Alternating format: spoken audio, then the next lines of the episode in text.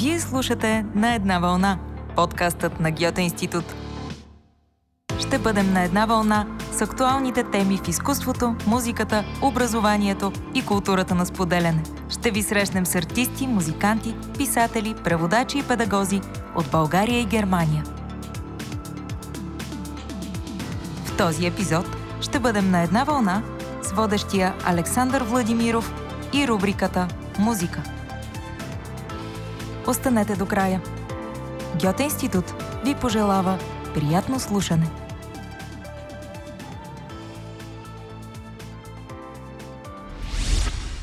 Здравейте и добре дошли в първия епизод от музикалната рубрика на подкаста на Гьоте институт на една вълна.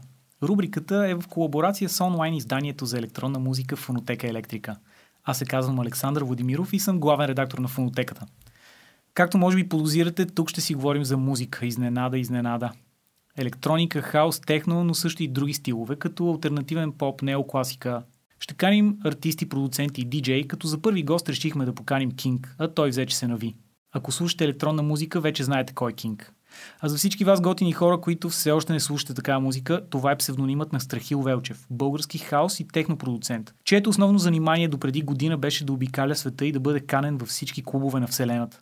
Докато Resident Advisor, най-авторитетното издание за електронна музика, с което разполага света, всичките му минуси и плюсове. Та, докато те правеха годишна класация за лайв актове, или да си го кажем на български изпълнения на живо, Кинг беше избран на първо място през последните и две години. И сега, като я няма, той просто остана най-велики електронен изпълнител на живо света. Просто сухи факти. Днес с Кинг си говорим за пандемията, за лейбъла София, който той основа с Константин Петров Кей и за това, че не е ходил на фризьора от миналия април. А ето и кликбейт. Ще пускаме и неиздавана музика. Не, че вие не сте кликнали вече. Окей, okay, преди да започнем, да чуем и едно парче. Dreamer от последното EP на Кинг от края на миналата година на име Топло. И след това започваме.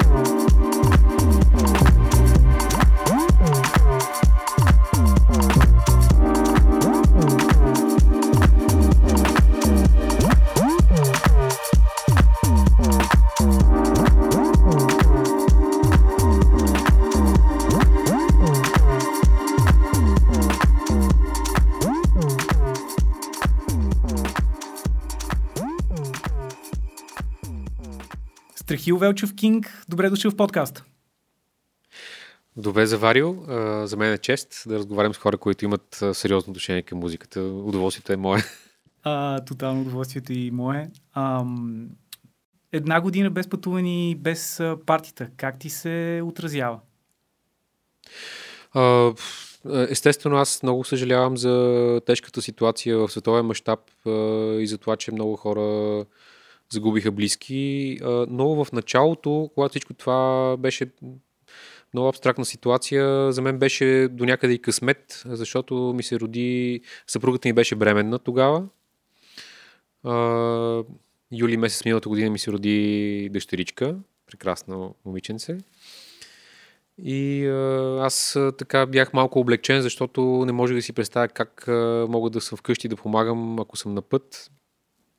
И в началото си казах, страхотно а, ще мога да съм а, да прекарам повече време с моите близки. Mm-hmm. А, и така, изнизаха се месеците. В един момент а, нещата след лятото загробяха. Започнахме да чуваме за повече случаи. В началото всичко беше просто много имагинерно, от някъде по новините има някакви случаи. В един момент обаче близки на близки започнаха да се заразяват и а, ситуацията се стигна от там, че ние започнахме, наложи се просто много да се изолираме, за, за, за да си запазим здравето. Слушателите не виждат, но а, Кинг е с коса в момента. Кинг не се е подстригвал от април миналата година. Обикновено това е втори така. номер, но в момента е пуснал прическа. Да, точно така. Тоест, а... доста, нали, заради притеснение от ситуацията, доста сте се изолирали, предполагам, по, по-затворено, по-малко приятели, по-малко социални връзки. Ние със съпругата ми да, защото аз все пак като граждан на света доста рано получих информация за, за вируса и това как хората го прекарват и ние решихме Кога? да, да... Каза доста рано. Ами, не помня края на 2019 или началото на 2020 приятели от Азия ми казаха, внимавай, ако имаш пътуване към Азия, просто не дей да mm. ходиш на там. В последствие видях вече колеги Джон Аквавива, Кевин Саундерсън, които прекараха вируса не много леко. Докато тук се говореше за просто няма такова нещо, това е конспирация на Бил Гейтс и така нататък. Mm. Аз го приех малко по-сериозно и така лека по лека започнахме да, да, да живеем малко по-изолирано. Къде ти беше последното участие извън България? Ами вече то не е само извън България и въобще а, последното да, участие факт. за а, периода а, беше към средата на февруари миналата година в а, Берлинската филхармония. Което беше фестивала на Стефан Голдман. Точно така, Стром или Штром, не знам как се произнася точно, беше едно невероятно преживяване и а, наистина се радвам, че това беше а, последната спирка преди дългото затишие, защото все още ми държи един топъл спомен. Как беше там? А, разбрах, Стефан ми разказваше, че е имал доста сериозни артисти. А, как мина? Ами, а, смесица от а, функционална и, и сериозна музика. Както казах, наистина невероятно преживяване, защото самата сграда е уникална, футуристична, тя има дух. Просто това е място за музика. И срещата на музиката, която кара хората да чувстват и да мислят и, и кара хората да танцуват, беше прекрасна. Някои от концертите се състояха в самите концертни зали, докато аз и други колеги, които свирихме по-танцовална музика, бяхме в лоето, mm-hmm. което също беше впечатляващо като, като интериор и обстановка. Имало е публика. И за разлика. Имаше страхотна, имаше, имаше а, голяма посещаемост, а, страхотна публика. А, всъщност концертите се редуваха в концертната зала и в фойето. Нямаше засичане на артисти. И публиката беше изключително добронамерена, отворена и те нямаха абсолютно никакъв проблем да а, сменят а, настроението, да сменят и локацията след, всеки, след, всеки, след всяко изпълнение. И се надявам и вярвам, че това нещо ще продължи. Вярвам, че този фестивал ще продължи, защото също и от а, а, менеджмента на, на филхармонията бяха много доволни, много любопитни и в крайна сметка впечатлени от това, което се получи. За тях електронната музика в съвременния формат е нещо ново. Само да споменеме за слушателите. Штрем беше фестивал, който съчетаваше от една, от една страна електронна музика и от друга страна, мисля, че а, класическа музика. Точно така. Да. А... А, бих казал модерна класика, защото всъщност класическата музика а, в 20 век а, Неокласика. по някакъв начин, по ня... точно така, по някакъв начин а, предхожда и спомага за създаването и на електронната музика, електроакустичната музика. Така че връзката между електронната и класическата музика не е толкова слаба, а, но по, по-функционалната музика, която кара хората да танцуват, е доста далече от това, което класиците правят. И мисля, че това беше не толкова комбинацията между електронна музика и класика, колкото м- музиката, която се слуша, когато си седнал. Да. И музиката, която се преживява на, на крака в движение. И от тогава година и нещо, нищо. Предполагам, ами че, правиш, е, предполагам но... че правиш доста музика или може би не правиш. Разкажи за това. Ами, бих искал да правя, а, както казах, имам една прекрасна дъщеричка, а, Изабела се казва. А, тя се оказа много по-интензивна от това, което, това, което очаквахме. А, тя е здрава, всичко е наред с нея, но просто а, из, иска много. Явно моята енергия на сцената се е предала в, в нейните вени. Представям се. но при нея това е ежедневие. А, и в общи линии ние със съпругата ми сме 12 до 14 часа двамата дежурни с, с бебето през деня и вече след 8-9 вечерта аз имам някакво време за, за себе си, за студио, но тогава аз съм физически и психически тотално измукан. А, така че в това време правя музика, но обема не е толкова голям, колкото ще да бъде, ако бях а, сам а, със себе си в студиото постоянно, но пък имам едно ново вдъхновение и колкото и малко музика да правя в момента, считам, че тя е и ще бъде много различна и много заредена с емоция. И така, до момента нямам гигабайти със създадена музика, но това, което те първо ще направя, мисля, че ще бъде доста интересно и винаги съм считал, че съдържанието е по-важно от количеството и така съм Усещаш ли, Гледам че... позитивно на тази ситуация. Усещаш ли, че в музиката, която правиш в последните месеци или през последната година има някаква разлика от музиката, която си правил преди? Най-малкото, кога, като изчезнаха клубовете, вече може би някои хора нямат нуждата да слушат или да правят танцовална музика. А, има ли някаква такава промяна при тебе сега? Абсолютно има такава промяна. А, сега аз а, обичам танцевалната музика не заради самото преживяване в клубовете. Аз открих техно и хаос музиката сам в къщи, а не защото съм бил на, на партии. И сега, когато пак съм сам в студиото, също обичам да танцувам. И аз не престанах да правя танцевална музика, но определено спрях да рубувам на някакви форми в музиката, и да мисля дали определено издание ще бъде харесано от публиката, как ще се изправя, нали, как ще... Аз последните години предимно се изявявам като музикант на живо и свиря само собствена музика. И сега, тъй като съм в такава творческа почивка, отпаднаха тези а, а, граници. А, това, което публиката иска и това, което публиката очаква. И съм доста по-свободен, макар че продължавам да правя а, неща, които ме карат да си клате краката, mm. да си движи краката, те са доста по-свободни, доста по-весели и забавни. Изданието, което изкара миналата година, в края на миналата година, ам, топло, то си има танцовален вайб. Със сигурност. А, Точно така. Дори One, on One Reasons и Dreamer са си. А, мога да ги нарека танцовални тракове. И а, така, така че явно продължаваш да си имаш тази енергия. О, абсолютно. Всъщност това издание е екстракт а, от едни а, живи стримове, които правих. А, съпругата ми още беше бремена тогава. Ние бяхме в много странна ситуация, защото А, правихме основен ремонт вкъщи, временно живеехме при майка ми, после при нейната майка. И да, психически бяхме малко така натоварени от цялата тая изолация, плюс основния ремонт, абсолютно неяснота на къде отива света. И единственият шанс аз да, така, да се чувствам нормален беше да, да, да, да свиря на живо. Mm-hmm. И тъй като нямах публика, просто свирих на живо пред камерата, пред телефона си. Заедно двамата с Рахил. И, и, и по някой път заедно с нея Да. излучвахме. И всъщност това, тази плоча, това издание е екстракт от някои записи на, на живо.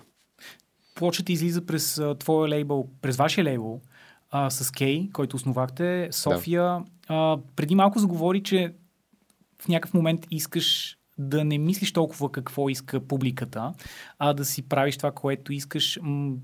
Предполагам, че е свързано това с а, причината да изкараш а, собствен лейбъл. Обикновено, доколкото знам, артистите стигат до момента за собствен лейбъл, когато не искат да се съобразяват с а, други а, лейбъли и те им казват а, кога да издават. Примерно правиш трак сега, после те го издават след 9 месеца. Предполагам, че има някаква връзка. Как се стигна? Разкажи малко повече за лейбъл София. Абсолютно има връзка и тя е много солидна. Но как се стигна до лейбъла? Ще се опитам да бъда кратък. Да, и с средно кратък. Константин или с Константин или е, Кей, както е известен сред нашата публика. Сме приятели от а, 98 година. И така, нашето приятелство премина през много метаморфози. В началото бяхме любители, харесвахме просто а, музика. В един момент започнахме да създаваме музика. Той е мой учител, в смисъл а, той беше човек, който притежаваше компютър тогава в ранните години. А, той все още технически е много по-запознат с новите изразни средства от мен. И така, в началото това ми помогна да започна. Извинявай, той Ами, притежаваше компютър, при- звучи много добро. Предполагам, Всъщност, компютър. аз не знам, не знам дали трябва да, да издавам а, а, а, нещо почти криминално, но през 98 година аз бях, отбивах военната си служба и в, а, аз служих в а, управле- управлението на гранична полиция и там на третия етаж, ако не се лъжа, имаше компютърна зала. И това беше единствения мой шанс да имам близка среща с, с такава технология. И Константин един ден дойде на свиждане и донесе един плик найлонов с а, а, 15 дискети. Може би нашите млади слушатели не знаят какво е това. Според мен имаме всякакви слушатели, но за младите слушатели напишете дискета в Google. Едно Точно квадратно нещо. И а, с моите три колеги войници, които служихме там в а, управлението и изпълнявахме пропускателни функции на, на входа. Преценявахме кой може да влезе и да излезе. Били сте Бяхме face control Бяхме, на- бяхме фейс контрол на, на гранична полиция, точно Да. така. И а, направихме, направихме ключ дубликат от компютърната зала, за да може, когато а, шеф, началниците си тръгнат, моите колеги да играят компютърни игри, а аз да правя музика. Да. И всъщност така Константин ми донесе този софтуер, който се нарича Jescola Bus. И нещо, с което всъщност повечето ни плочи създадени на, на, на, на, на това чудо на природата. И така започна моята кариера като, като а, композитор. Но да превъртим лентата напред към София и това, което се М. случва в момента. С Косио имаше някакъв период, който загубихме връзка. Той стана семейен. А, аз започнах да пътувам като луд, обиколих света няколко пъти и в един момент така старото приятелство, любовта към музиката отново ни събра. Аз започнах в моето малко студио тогава вкъщи да събирам повече и повече техника. Започнахме да си говорим вече за създаване на музикални инструменти. Синтезатори. така натурално синтезатори, така нат- натурално дойде темата за, за лейбъл, защото аз тогава имах идеята да малко да си поизчистя профила, защото това, което правих за други издатели като King, както един колега казва, ти си спал с всички, което означава, че аз съм правил и, и по-сериозна музика за по-сериозни издатели, но и по-пивка и а, така лесно смилаема музика за, за, всеки. И това ми помогна просто да, да, да се установя на, на световната сцена и да имам успех, който е желан. Им, имах, имах желанието да това се случи. Разположи го това в някакви години, в някаква година каза. този момент, в Ами- който вече си се наситил? Кога го осъзна това? Ми, може, би, може би преди 3-4 години започнахме да говорим с Косио за а, това да направим един, а, един, а, една платформа, с която да, аз да мога да бъда чист, а, 100% чист а, и да правя музика от душата си без, без а, никакви компромиси. Кога, се, А, и също така, кога ти се е случило да правиш компромис? а, ще стигне до това, но иска да кажа, че е, Косио също е страхотен продуцент. Ние не сме, не сме мислили лейбъл да бъде само за мен. М. А, просто аз имах визията моята музика да бъде много а, откровена. А, и минахме през хиляди варианти, какви артисти да търсим. А, и на- накрая, тъй като нищо не измислихме хиперконцептуално, просто решихме да започнем и да започнем с мен, тъй като аз а, все пак имам контрол над собствената си музика. А, аз а, мога да взема решение какво да, какво да правя и какво да не правя. И решихме, че това може да даде някаква посока. От там нататък всичко ще се случи натурално и така се и случва. Аз записах няколко плочи и в нашия приятелски кръг имаме, имаме таланти и следващият човек, който ще... Неговата почва в момента се изпича. А, той се казва Петър Васев, известен Dub. още като. А, така успяхме да вдъхновим хора около нас. А, по никакъв начин не ги караме да ни копират и да, да ни подражават. А, ние сме абсолютно даваме пълна свобода, стига да а, музиката ни да, да ни кара да се замислим или да, да танцуваме. Или ако и и двете в едно е още по-хубаво. Какво можеш да И така, споделиш? Какво можеш да споделиш за а, изданието на Петър? Примерно, кога имаме ли вече дати? Кога ще Имаме да... дати. Ами, с Петър процесът беше следния. Той адски много ме впечатли като артист на живо и той в последствие стана и много добър диджей. Но адски много ме впечатли с неговите видеа в интернет и също спонтанно свирихме няколко пъти заедно на различни евенти. Всъщност, деня, в който се запознахме, той беше виджей на един страхотен фестивал в Банско. Horizon. Horizon, точно така. И а, той дойде при мен каза, аз също се занимавам, имам, а, свиря със същата дръмашина като тебе, искаш ли да пробваме нещо и а, към края на моя сет аз просто го поканих и ние тотално разцепихме зад полута. И така, това беше началото на нашето приятелство. Тази история А, но- разказва в... А, няколко години направих профил за него в а, Фонотека Електрика. А, разказва точно тази история, колко много се изкефи. Да, да. Това е било някакъв супер сериозен момент за него. За мен, за мен също беше нещо невероятно, защото аз, аз съм много отворен, каня всеки да, да свири с мен, но рядко а, откривам хора, които имат същата а, силна енергия зад, зад пулта. Той е още по-млад, той има още повече енергия от мен и беше невероятно. А, но аз трябва да кажа, че когато започнахме вече да се срещаме в студиото и да му слушам а, демата, открих, че той има огромни празнини като продуцент, а, защото а, в днешната как да кажа, бърз, днешния забързан живот а, и това бързо консумиране на информация, хората много лесно м, са смукани в един процес, който правят нещо кратко за, за социалните мрежи и, взривяват, Мгм. но всъщност когато нещата трябва да са по-задълбочени, на, на артистите често не им се налага въобще да, да бъдат задълбочени. Мгм. Те получават реакция на, на публиката с нещо много малко и много Мгм. кратко. И така Петър имаше нужда да извърви един път, който а, няколко години а, Няколко години той прави музика в студиото сам да. и това ще е всъщност първото му издание. Той Точно прави така. музика от И ние- известно време. ние се радвахме, радваме се, че не го обезкуражихме, защото много от нещата, които той пращаше, бяха не, не и Вие не. сте го рязали много. Тотално. Да. И в крайна сметка, тъй като Сдуха вече видяхме, че не, не, той Продължава. не, тотално, тотално не. Той осъзнаваше ситуацията, разбра, че трябва да мине през, през този път. Ние, разбира се, никога не сме му казвали, виж какво, ти си тук наш, трябва да правиш музика само за нас и ние ще калибрираме по нашия клуб. Не в никакъв случай, просто му казахме да праща музика и когато а, според нас нещата са подходящи, ще го издадем, но не, не сме го спирали да опита другаде. Но той реши да бъде упорит и да, да продължи с нас. И така се стигна до един момент, в който имаше няколко читави дема и аз му казах, окей, Петре, следващата плоча ще бъде за тебе.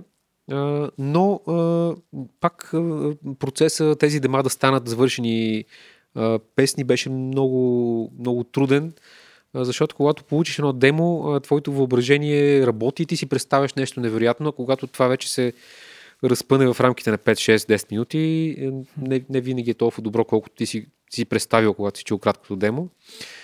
И с а, огромно усилие успяхме да докараме три парчета, които да задоволяват нашите безумно крайни стандарти.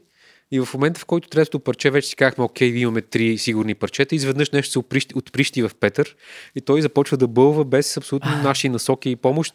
Започна да бълва още по-добра и още по-добра музика. Успяхме да лимитираме повечето до пет парчета. Супер някакси, някакси да ги вместим и той продължава да праща невероятни неща и сме адски ентусизирани за неговото бъдеще като артист, който има какво да каже.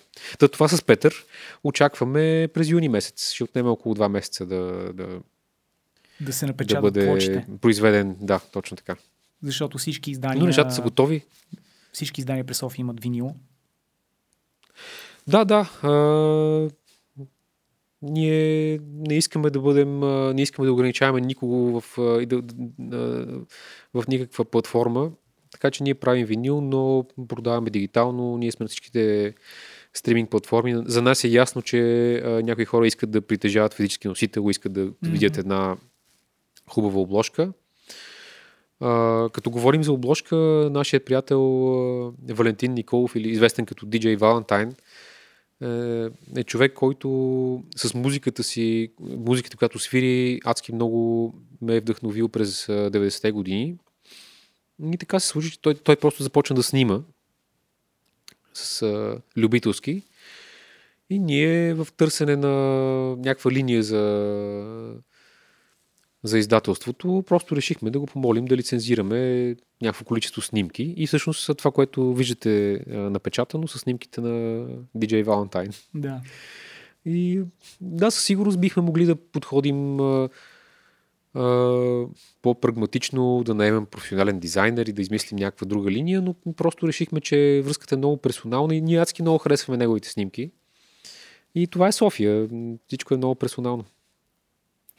И сега, като отвори, сега като отвори въпроса за купуване на физически носители, на стриминг, а, това е ме кара да питам точно за, за изкарването на пари през стриминг услугите, а, защото основно на всеки голям диджей и а, пък и дори на не толкова големите, основният диджей продуцент, основният доход е от турнета, от събития и партита, да. което не съществува за последните вече а, 13 месеца.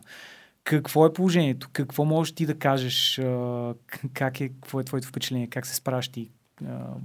Ами аз бях много воинствено настроен към стриминга и нали, това беше един формат, който пренебрегвах през годините, но всъщност той работи.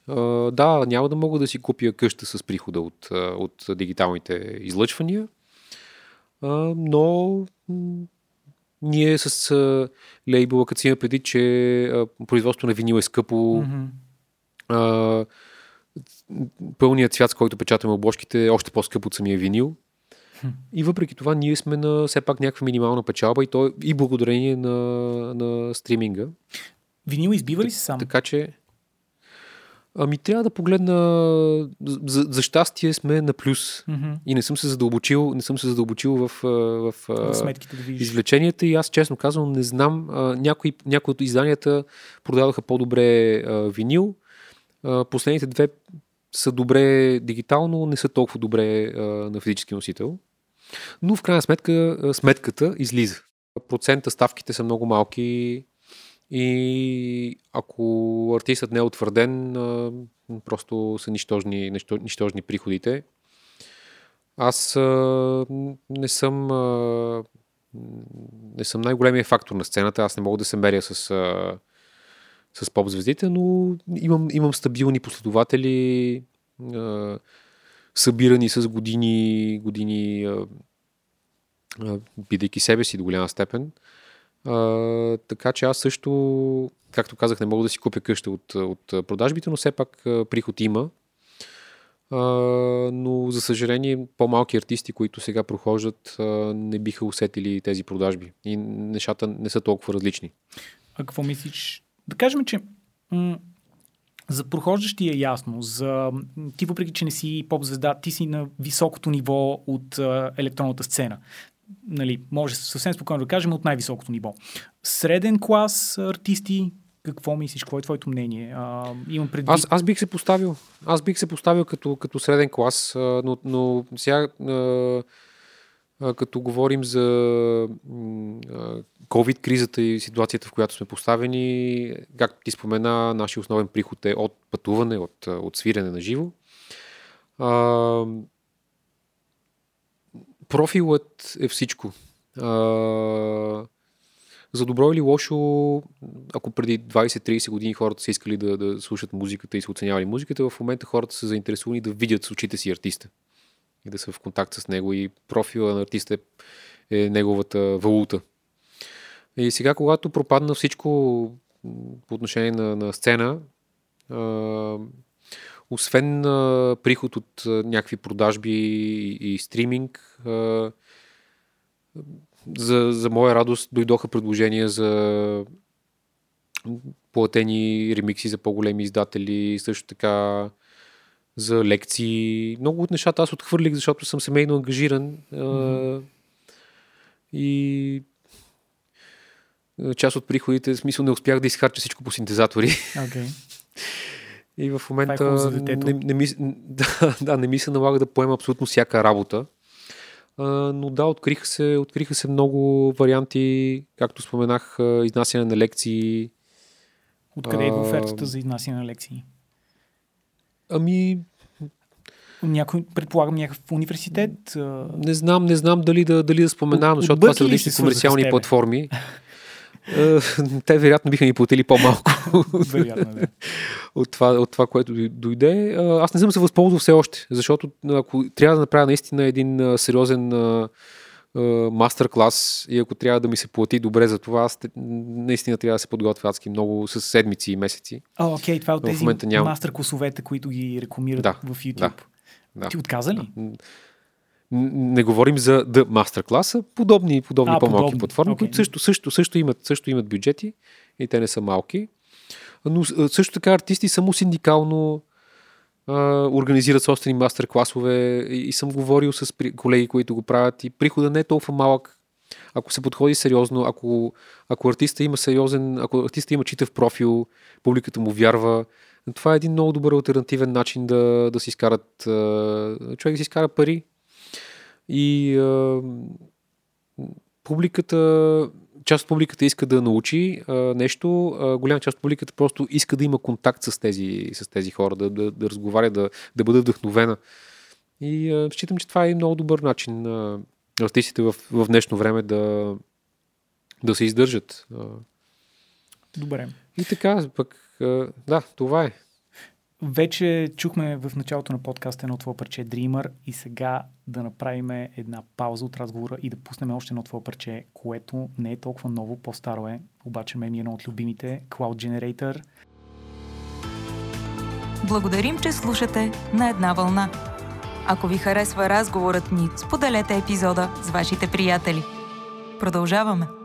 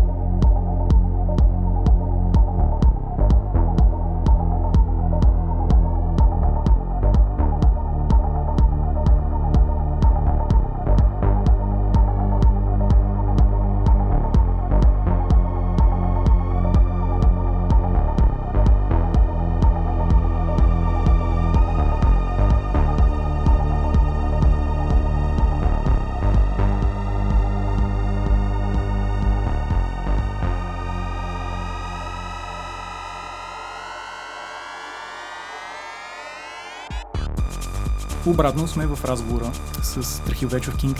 Добре, отново, очевидно пандемията е голяма тема. Нещо, което си мисля е, че от самото начало хората си говореха, ето сега, само да се завърнем към нормалното и ще избухнеме, направо ще се разцепиме.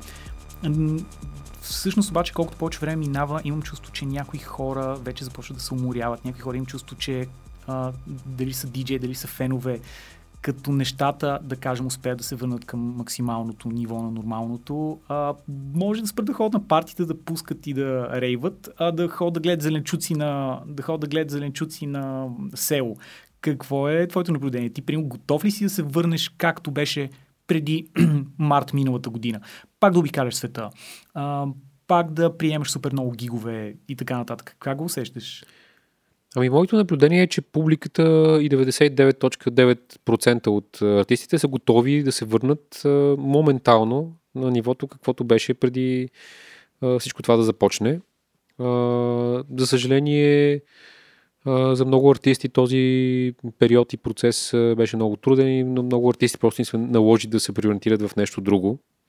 То не е за съжаление. Всъщност няма нищо лошо човек да, да има странична или основна работа. По някакъв път това може да бъде освобождаване, защото когато си на сцената, особено на голямата сцена, все пак трябва да се съобразяваш с публиката, ако искаш да продължиш да бъдеш на тази сцена. А когато имаш альтернативен приход, това е едно освобождаване. Така че няма нищо лошо в това, че няко, на някой му се е наложило да отлежа зеленчуци или да стане е, медик. Тотално, разбира се. Или Ти според, ли според си кой каквото е учил. в някакви моменти, които... Разбира се. Някакви тегви моменти, в които си казваш, леле, това никога няма да свърши. Какво сега ще работи? Разбира се. Какво си Разбира се, мислил? мислил съм си го. Е, пак свързано с, пак свързано с, по някакъв начин с саунд дизайн, с аудио, ако успея да, да реализирам нещо такова. Но разбира се, мислил съм си го, продължавам да го мисля. Животът е бълен с изненади. Никога, ни- никога не може да приемем нещо, че ще трае за винаги. Така че бих искал да продължа да свиря, но бъдещето е неясно, така че не бих се изненадал, ако ми се наложи да, да заменя а, професията, но ми се иска да не се налага. А, Та така, за съжаление, много колеги им се наложи вече да, да, да сменят, а, но това е, според мен, не е техен избор, просто това е реалността. Мгм. Също така да не забравяме десетките хиляди а, хора в нощния бизнес, а, Мгм. тези, които са на вратата, бармани, чистачи, а, саунд техници, осветители, озвучители. А, просто те са в една, в една изолация, дупка толкова много време. А, не знам какво се случва с всички тия хора. А, надявам се, че в, в по-развития свят по някакъв начин държавите се грижат за тях. Мгм. А, при, нас, при нас тук е доста сложно. Да, както видяхме. Но аз считам, че публиката е абсолютно готова и артистите, които оцеляха да, в смисъл да бъдат, да, да продължат да правят това нещо, а, са готови. А, аз лично имам дилема, защото аз лично все още не се чувствам спокоен. А, вчера имах разговор с агентката ми, календара ми през а, февруари изглежда както, както всяка друга година. А, а, извинявам се, през, сеп, а, през септември, извинявам се, през септември. дати на, в бендкемпа ти. Ами, Тоест, вече да, имаш- появяват се. Вече имаш някакви а, събития? Ами, договорите са много отворени. Естествено, ако се налага карантина в някаква посока, аз няма да, няма да отида, но всички промоутери натискат, няма търпение събитията да се случват, публиката също няма търпение. Моя септември е напълно пълен, лятото, юли, август аз имам вече 4 дати в Ибиза. И за мен това е адски нереалистично, защото ние в момента сме в пик mm. на, на тая пандемия и ние нямаме никаква идея какво ще се случи, ще има ли нови разновидности на този вирус. А, Сега в момента се говори за някакви аномалии с вакцините, с, специално с оксфордската вакцина. И аз самия влизам в това нещо доста предпазливо. Мгм. И а, а, честно казвам, не знам какви да ми бъдат очакванията, но очакванията на публиката и на, на артистите са нямаме търпение всичко да почне на, на 100%. Така че Като това е, остави- това е от моята каманария. Това, Като което аз виждам. Като оставим вируса на страни, ти си тотално имаш енергията, О, да. разцепва ти се. Да, да, аз, аз, аз нямам търпение. Аз единствено аз съм вече с, вече съм с чип. Получих първата доза вакцина. До лятото вече ще получи втората и съм така доста спокоен, но да, ако елиминираме вируса от уравнението, аз съм готов. Аз вкъщи танцувам всеки ден, продължавам да поддържам форма. Да поддържам форма, така че единственото нещо, което трябва да се случи е да паднат бройките на зараза и всичко да се върне към нормалното. И това е голям, големия въпрос, когато това ще се случи. Бях ти за всяко едно интервю, в което казваш, че в началото, а, когато си започвал, бачкал си много, нещата не са се получавали и ти беше, беше казал, че си бил станал хейтър. Супер много си да, хейтвал някакви неща. Така което беше, на мен да. дори ми е трудно да си го представя това. В смисъл, ти си доста мил човек, в смисъл, дори, нали? Е, използвах а, как, цивилизован език. Какво, как, как, много не може си представили Страхил Велчев, който а, при 20 годишния Страхил, който казва всички са тапаци, мраза ги. Какво, какво имаше преди тогава? Ами просто бях много критичен, имах твърде високо мнение за себе си, имах много тесен поглед а, за света, за музиката. Имах някакви познания за музика, но, но те бяха много тесни в сравнение с това, което в момента имам.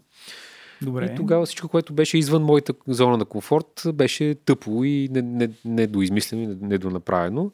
А сега в момента давам шанс на повече неща. Това е. Това okay. е разликата. Не съм си позволявал груп език, но бях така доста критичен, доста краен. Което. Това се промени, когато започнаха да се получават нещата, предполагам. Ами да, и това се случи. Да, първо придобих малко повече самочувствие, чувств... почувствах се повече разбран, но също така много колеги артисти, които бяха в страни от това, което аз правя и това, което харесвам, ми подадаха ръка. Много хора, mm-hmm. които аз съм, не, не съм харесвал и открито съм критикувал за музиката им, за начина по който свирят и създават музика. Също те ми помогнаха, ми дадаха, дадаха ръка и аз така реших да просто да, да, да смекча малко тона и а, това ми помогна да преоткрия и тяхната музика, да разбера защо публиката Uh, погледнах друго, други очи на, на музиката, която не харесвам и не възприемам. Разбрах защо тя се харесва от публиката и научих адски много и това ме обогати. Това е един процес, който продължава да. Да случва. Да. Всички, които те познават, ще кажат, че ти си доста мил и учтив човек, което е супер. Обаче, ти в някакъв момент не се ли измени супер много? Примерно, примерно някъде ти Мил, загубят багажа. Не, не и в понеделниците. Не и в понеделниците, след като се върна от пътуване, тогава не, не съм. Не, никой не трябва да ме среща, но да, извинявай, че те прекъснах. Да, да, това е. Смисъл, а, опитвам си представя как а, ти губят багажи. Сеща си за такъв случай? Ами, естествено, че има, но, естествено, че има, но всеки реагира по различен начин. Сега имам колеги, които... При мен най-големият стрес е наистина багаж или липса на техника на сцената. Аз, както казах по-рано, свиря предимно на живо и имам изискване за конкретен пулт и имам нужда от място на, на масата, което винаги се оказва някакъв невероятен проблем. В смисъл, аз ползвам най-популярния модел миксер и просто имам нужда от място на масата и а, имам а, а, невероятен, а, невероятна картинка и описание Tech Rider, които са за мен а, на ниво изкуство, mm. толкова добре направени от мен самия, минутки за самореклама. Имаш ли нещо странно и в Tech Rider? Това... Кокосова вода. Абсолютно не, не. Просто това е най... Никакви такива шеговити неща и абсолютно не, не тествам промоутерите. Наистина всичко е много директно и много лесно по отношение на консумация искам да има минерална вода и бира. Това е. Нали.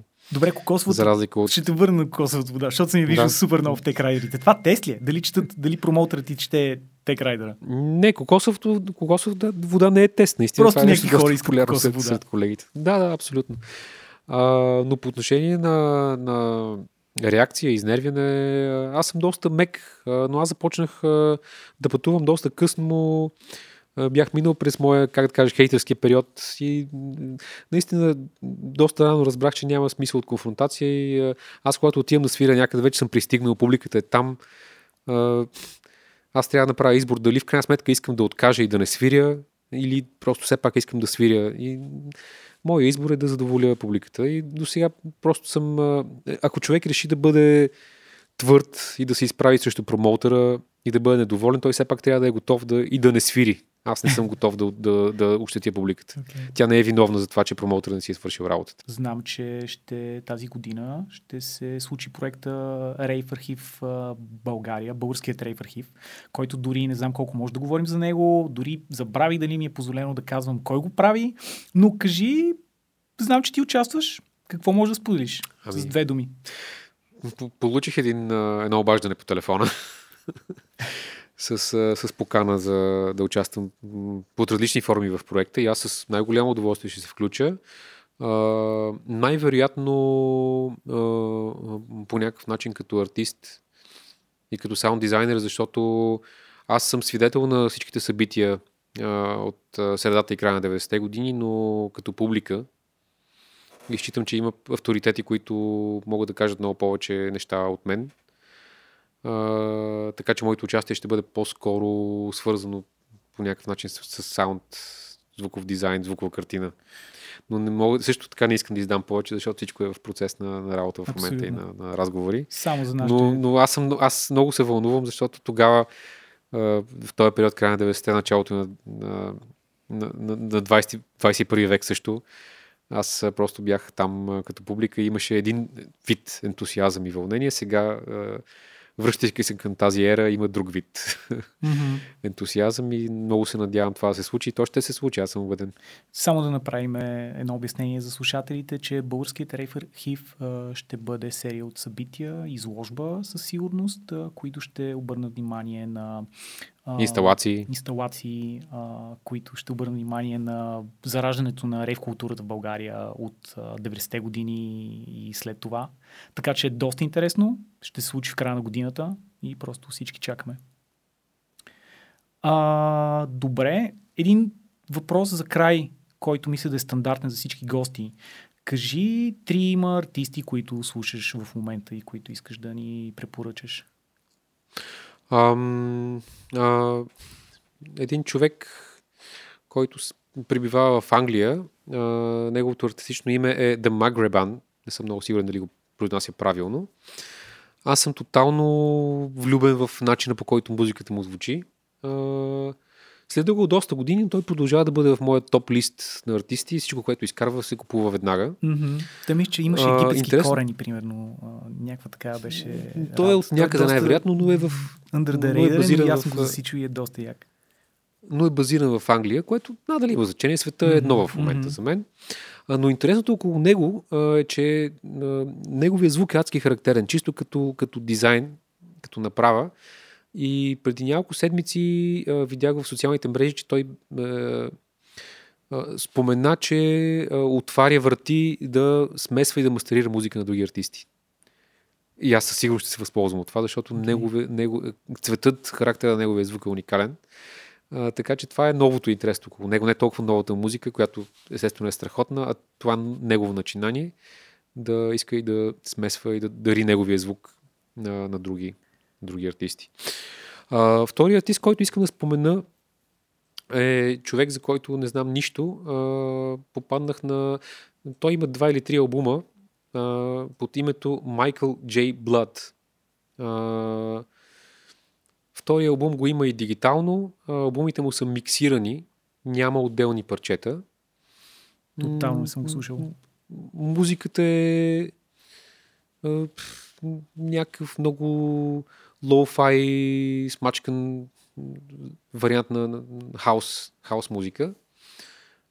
Има невероятна атмосфера. Неговите албуми от невероятна атмосфера. Не знам като диджей дали бих имал топките да пусна което и да било парче в, в сет, но, но това е. Неговите албуми в момента ме вдъхновяват адски много да, да, да експериментирам и да, да също да се опитам да направя нещо извън, извън зоната си на комфорт. И третия артист, който бих искал да спомена е Джими Едгър. Той е ветеран. Той, макар че е млад, от доста години е познат на сцената и с по... Идва в България. А, така ли? Аз да, не знаех. Наистина ли? Да, преди Страхотно. не помня коя година, ами... мисля, че беше в София Лайф Клуб. Страхотно. Ами той, ако не се лъжа, тръгна с доста щупен саунд а, за Warp Records преди сигурно 10-15 години. В последствие направи един страхотен лейбъл, който се казва Ultra Magic и нещата бяха доста техно и хаос. в много изчистен вариант, много, много суров и изчистен вариант. С него съм свирил, в, в, неговият хаос техно период съм свирил заедно в Ибиса и в няколко фестивала в Холандия. Но той се върна сега към uh, по-щупеното звучение и тази година изкара един албум, не помня за кой издател, албума се казва Cheetah Band и си един откровен трап, пречупен през много изкривеното му съзнание на, на авангарден артист. И това е в момента нещо, което слушаме с, в колата и в къщи. Адски много ми харесва. R&B, трап, сол, направено от един техно артист. Или обратното, техно направено от R&B сол артист. Страхотно. Тотално хората трябва да ги чекнат. И, Абсолютно. А, преди да си кажем край, всъщност една изненада, Кинг все пак ще ни сподели едно от още неиздадените парчета на RareDub, така че сега ами ние нямаме, да, нямаме, парче. А, Кинг, нямаме кажи търпение. име и да, да. Нямаме търпение. За съжаление, процеса за изпичането на винил е все пак отнема време, но ние искаме да споделим музиката веднага, така че сега ще пуснем а, едно парче, което се казва Hijacked и е така най-веселото и закачливо от, от плочата и ние благодарим за това, че ни давате платформата да го направим. Вие сте първите. Супер, супер много се радваме. Ами, Страхил Велчев Кинг, благодаря ти за този разговор. Беше ми супер приятно. Благодаря и аз. И сега неиздаваното парче на Rare Dub.